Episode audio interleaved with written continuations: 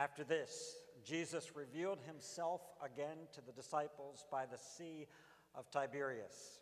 And he revealed himself in this way: Simon Peter, Thomas called the twin, Nathanael of Cana in Galilee, the sons of Zebedee, and two others of his disciples were together. Simon Peter said to them, "I'm going fishing." They said to him, "We'll go with you." They went out and got into the boat, but that night they caught nothing. Just as day was breaking, Jesus stood on the shore. Yet the disciples did not know that it was Jesus. Jesus said to them, "Children, do you have any fish?" They answered him, "No." He said to them, "Cast the net on the right side of the boat, and you'll find some." So they cast it, and now they were not able to haul it in because of the quantity of fish. That disciple whom Jesus loved therefore said to Peter, "It is the Lord." When Simon Peter heard that it was the Lord, he put on his outer garment, for he was stripped for work, and threw himself into the sea. The other disciples came in the boat, dragging the net full of fish, for they were not far from the land, but about 100 yards off. When they got out on land, they saw a charcoal fire in place, with fish laid out on it and bread. Jesus said to them, "Bring some of the fish that you have caught." So Simon Peter went aboard and hauled the net ashore full of large fish, 153 of them. And although there were so many, the net was not torn. Jesus said to them, "Come and have breakfast." Now none of the disciples dared to ask him, "Who are you?" They knew it was the Lord. Jesus came and took the bread and gave it to them, and so with the fish. This was now the third time that Jesus was revealed to the disciples after he was raised from the dead. Come and have breakfast. Lord God, we thank you for this word.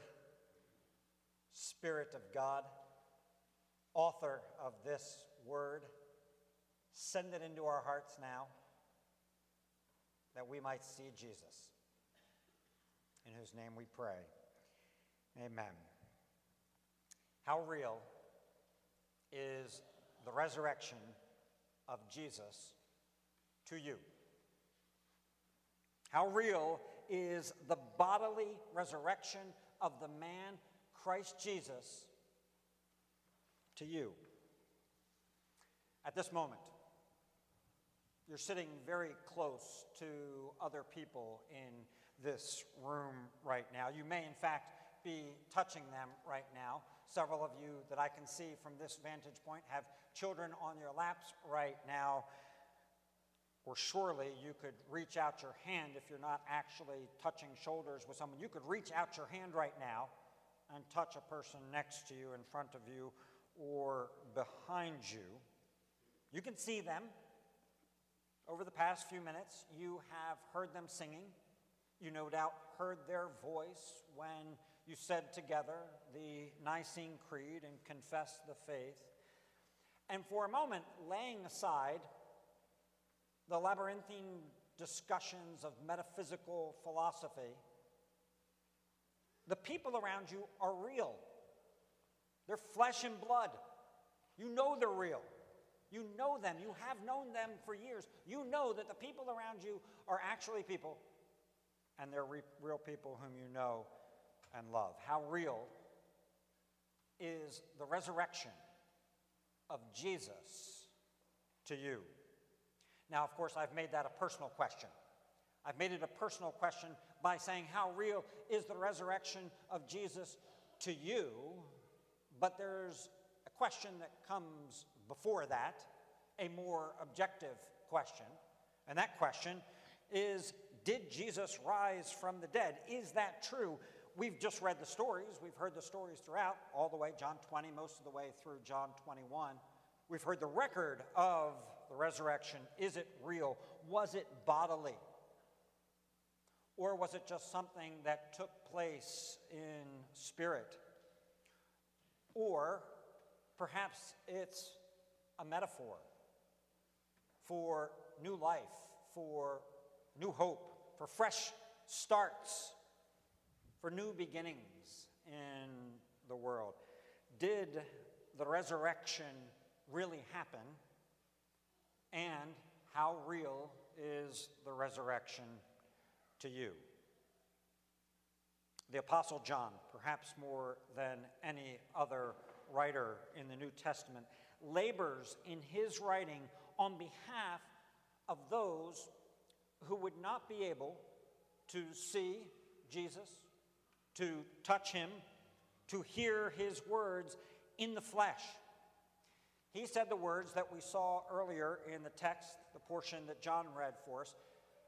Blessed are those who have not seen and yet believed. He writes for us, inspired by the Holy Spirit, so that we, and keep in mind at the time that John was writing, this was long after the death and resurrection, the ascension of Jesus Christ. Most of the people to whom he was writing at this particular time had likewise not seen, not heard, not touched Jesus. But he's writing to people like them, and thus to people like us, inviting us to be able to see through his eyes, through the eyes of the disciples, the resurrection of the Lord Jesus Christ. Through the working of the Spirit of God, through the Word of God, by grace we receive the eyes of faith by which we are able to see Jesus.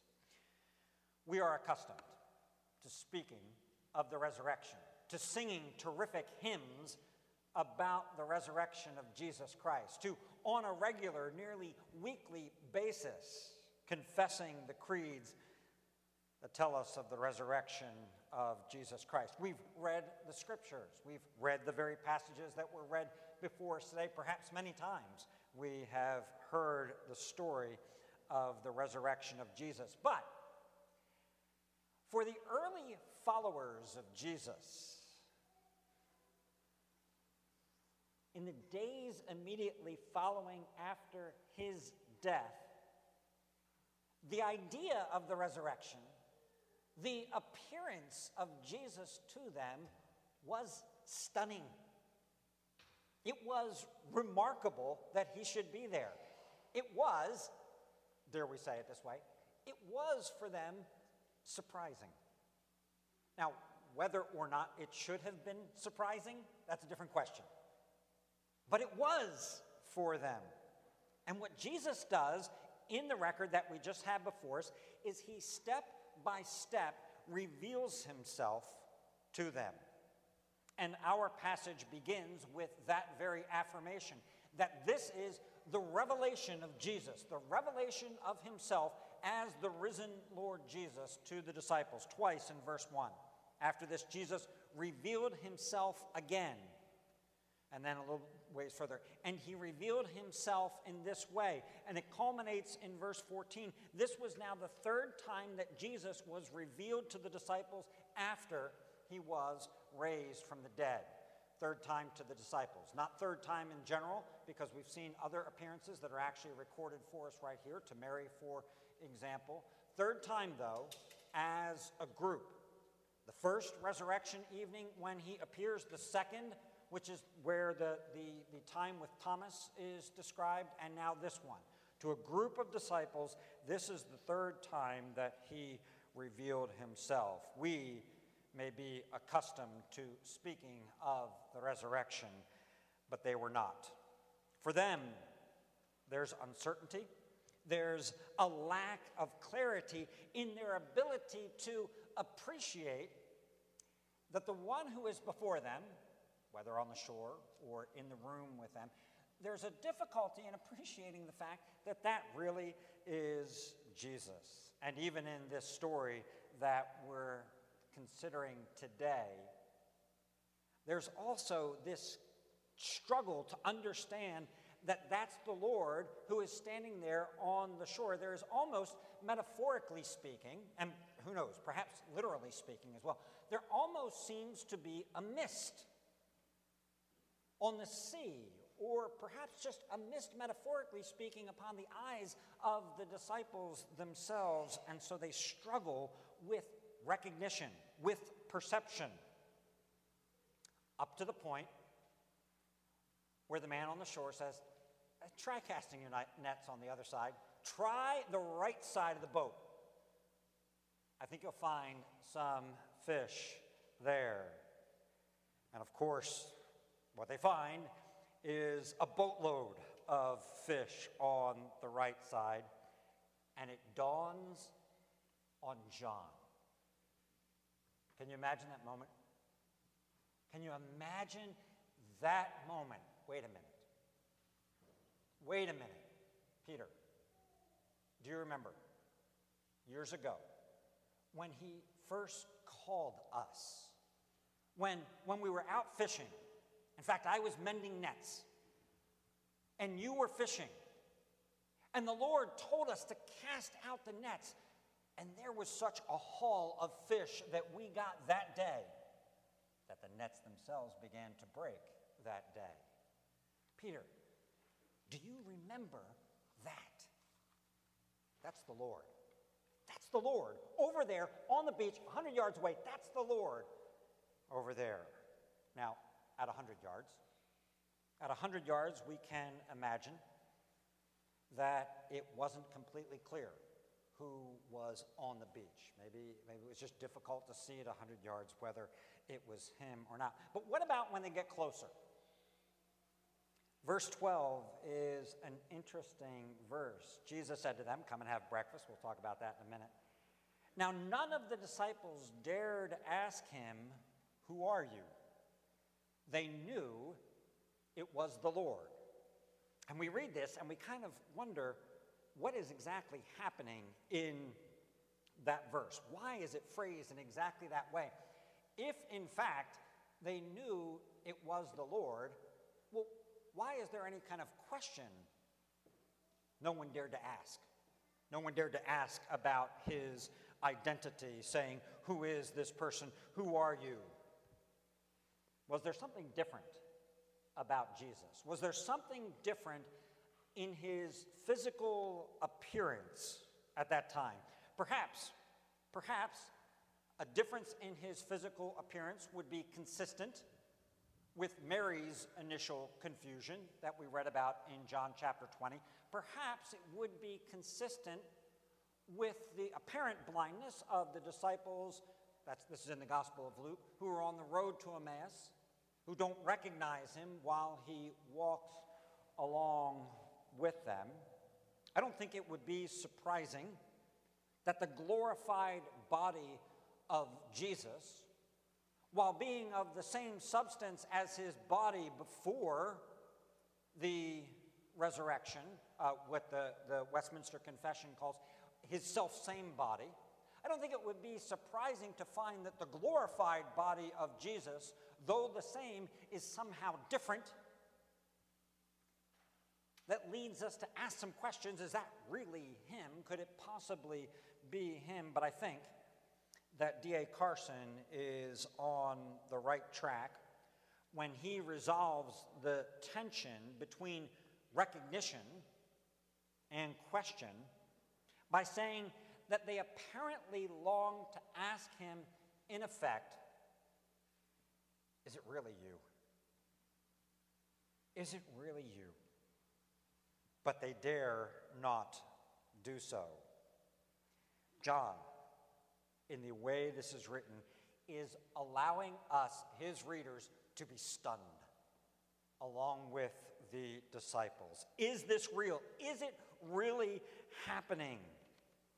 This was, after all, as we've said, the third time that Jesus had revealed himself to them as a group, and they're still stunned. They were stunned the first time, and they're still stunned this time. Parentheses. Isn't it somehow encouraging? Encouraging that those who were right there on that day, found it to be incredible, astounding, extraordinary, almost unbelievable. Almost unbelievable that that man rose from the dead and is standing there. There are some questions about this text. They're great questions. I can't answer any of them. Now, here's some questions about this text. Were they doing the right thing or the wrong thing by going out fishing? For those of you who have been here regularly, you'll recall that a couple of weeks ago we asked this question about Saul. Remember, we found Saul after his public declaration of king. The next time we see him, he's out in the field, behind the oxen, plowing. And I asked the question, is that the right thing to do or the wrong thing to do? Should he have been preparing a government, preparing an army, preparing to be king, or was it good that he said, okay, I'm now the anointed king, but I'm going to work like everybody else works. I'm going to go out in the field and plow. And the same question could be asked here as well. Were they doing the right thing or the wrong thing by going fishing? Should they have been preparing to fulfill the ministry that Jesus had entrusted to them, to go out and to be his witnesses? Or were they doing the right thing? I don't know. Why do they listen to someone on the shore telling them where to fish? Why would professional fishermen listen to some guy standing 100 yards away saying, try the other side of the boat? Why the right side of the boat? Don't know. Why did Peter put on a garment to dive into the water? Now, the original language there is a little complicated. It could be that he tucked something in so that it wouldn't be an encumbrance as he was swimming. But in any case, it's hard to say. Why not strip it off so that you can get there more quickly? How could Peter drag in the net when it seemed to be too much for the others? When Jesus says, go and get some fish, Peter gets on the boat, drags in the net that none of them could get in when there were 6 of them on the boat. Now, I don't know, maybe one more hand or one more set of hands was what allowed them to get that in.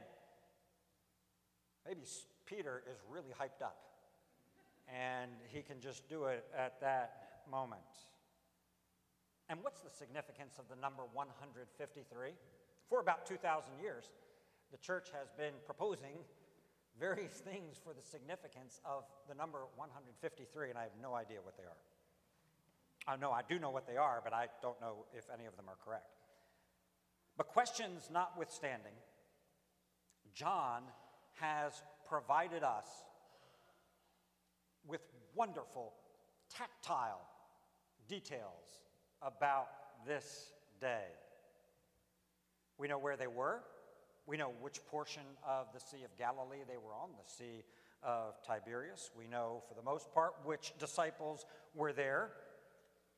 We know that Peter initiated the fishing. We know that it was at night. We know that the others agreed to the plan to go out. We know that Jesus was on the shore. We know that Peter dives in. We know they were about 100 yards out. We know there was a fire. It was a charcoal fire. There were fish and there were bread that were on the fire.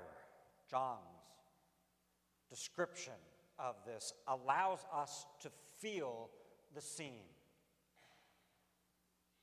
Now, I have said before, and I won't bore you with it, I have said before that I have loved fishing since my earliest memories. I can enter into this scene perhaps as much as any scene in the entire Bible and imagine that moment. The Holy Spirit says to us through this word, the word of God, the word that John has written to us, the resurrection of Jesus is this real. It's as real as the feel of the sand under your feet, of that beach or a beach that you walk on. It's as real as the feel of the water when Peter dives in or when you dive into the water. It's as real as the smell of a fire. It's as real as the feel and the taste of food in your mouth. That man on the beach, calling, directing, cooking, is not an apparition. He's not a ghost. He's not a spirit. He can be seen. He speaks. He can be clung to, as Mary clung to him. He can walk along the road with the disciples. He can sit down with those two disciples and break bread. He can eat. The verses that were on the front of your bulletin on the first night of the resurrection, do you have anything to eat? He can be touched. Thomas, put your fingers here.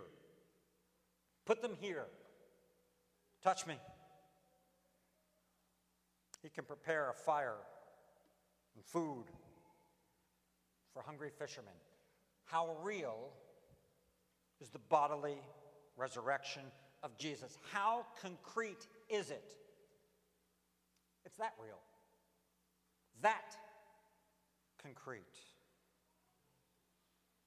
In fact, John has presented him throughout his gospel as the eternal I am.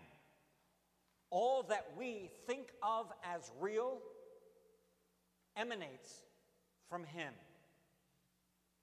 All of the physicality that we're convinced that's real, all of that emanates from him. He is the author of the life. He is the one by whom all things were made. He is reality. His resurrection, sorry, I don't mean to be metaphysical here. His resurrection is more real than we are. You're sure that the people around you are real. You're sure that you're sitting on wooden pews.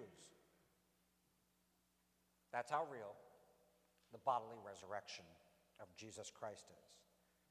And this risen God-man standing on the shore shouts across 100 yards of water, children, friends, guys, probably the best, probably guys, how's the fishing? Do you have any fish? Now, I've asked that question 100 times of people who are fishing. I've been asked that question 100 times. How's the fishing? And some grumpy, groggy fisherman yells back, no. Did you catch any fish? No. I'm fishing all night. No, we haven't caught anything. Try the other side. Now, there's a lesson here for us, my friends, and it is plain and it is simple. It is this. If we try to do life on our own, we will come up empty. If you cast your nets into the sea of life, hoping that through your strategic net casting, in the best place, with the best things of life, if you think that that will yield meaning, water will slip through the net, fish will swim around the net, and you will come up empty with nothing. Thomas A Kempis, in the Imitation of Christ, addressing Christ in a prayer, says this, O come, for without thee I can never have one joyful day, not one joyful hour. Thou art my joy, and without thee my table is empty.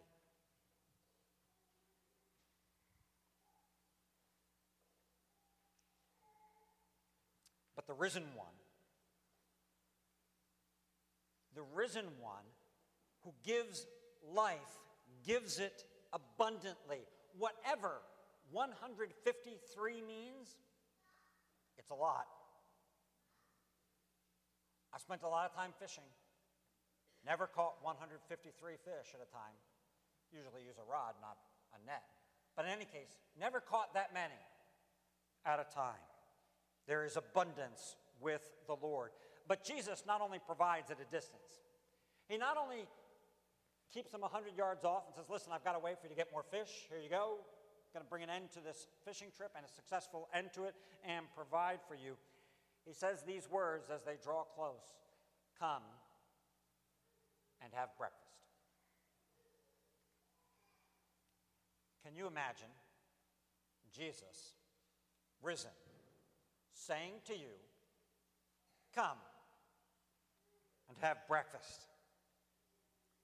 It is an invitation into his presence for seven fishermen that extends to all humanity. Now, we have been speaking, if you've been with us, we've been in the book of 1st Samuel in the mornings. We've been speaking of kingship. We've been talking about kings, Israel's request for a king, God's gift of a king, and even on Good Friday, we spoke of the centrality of the kingdom and kingship in the death of Christ. Jesus is our king, and he's raised in power and victory as our king. He is bringing in his kingdom, of which we are his joyful subjects. But talk of kingship is sometimes rather lofty talk. It's beyond most of our daily experience, particularly as Americans living in the 21st century. But every one of us can appreciate the reality, the deliciousness, parentheses, if you don't like fish, I'm sorry, end parentheses, the deliciousness, the physicality, the comfort of a satisfying breakfast. We all love to hear those words, "Come and have breakfast." I bet you heard it 2 hours ago, or you said it 2 hours ago. And there was joy. There was anticipation. We're ready. Breakfast this morning, hard-boiled eggs, right? Hope you had hard-boiled eggs this morning. It's appropriate. And Pascha. Did you have Pascha this morning? No? Pascha this morning. Sorry, I'll explain that some other time. The King of Kings, the risen Lord, is not distant and aloof and unapproachable, afraid. He's not afraid to get his hands dirty or fishy. And he's not afraid of the company of dirty and fishy fishermen. He invites to breakfast. Now, that invitation into his presence is said in different ways throughout the pages of God's Word. Come, everyone who thirsts. Come to the waters. Come, buy and eat. Or, come to me, all you who are weary and heavy laden, and I'll give you rest. Or to fishermen, come, follow me, and I'll make you fishers of men. The Spirit and the bride say, come, and let the one who hears say, come, and let the one who is thirsty come. Come, have breakfast with Jesus. That is the way to start a new life, start a new day. 100 yards. Now let's talk about it for a moment. For them in reality, for us as a metaphor. 100 yards. How are you going to get to Jesus? Well, whether you dive in impulsively, clothes on, clothes off, whatever, or whether you take the route of saying, well, this man just provided the fish for us, maybe we should actually bring the boat in with fish to the shore. 100 yards to get to Jesus. What would you cross? What would you do to get to Jesus? We read the story a few moments ago from the beginning of John's Gospel. Two disciples running to the tomb, and the one outran the other, faster than the other. What would it take to get you to run to Jesus, to get to Jesus Christ? For us, that's by faith. For them, swimming, sailing, rowing, whatever it was, to get to Jesus. How real is the resurrection of Jesus to you? John knew that most of those to whom he was writing and who would come afterwards, most of all of the world of Christendom would not experience that morning. 7 disciples and Jesus. But he writes to let us know, to inform us that Jesus is the Christ. He is the Lord. And by believing, you may have life in his name. Come and have breakfast. Lord, allow us to come. Lord, we try to put up obstacles to you. The evil one puts up barriers to keep us from you. We make excuses. We throw up reasons as to why we can't get to you. Thank you for the invitation. Allow us to come unto you, the living one, in whose name we pray. Amen.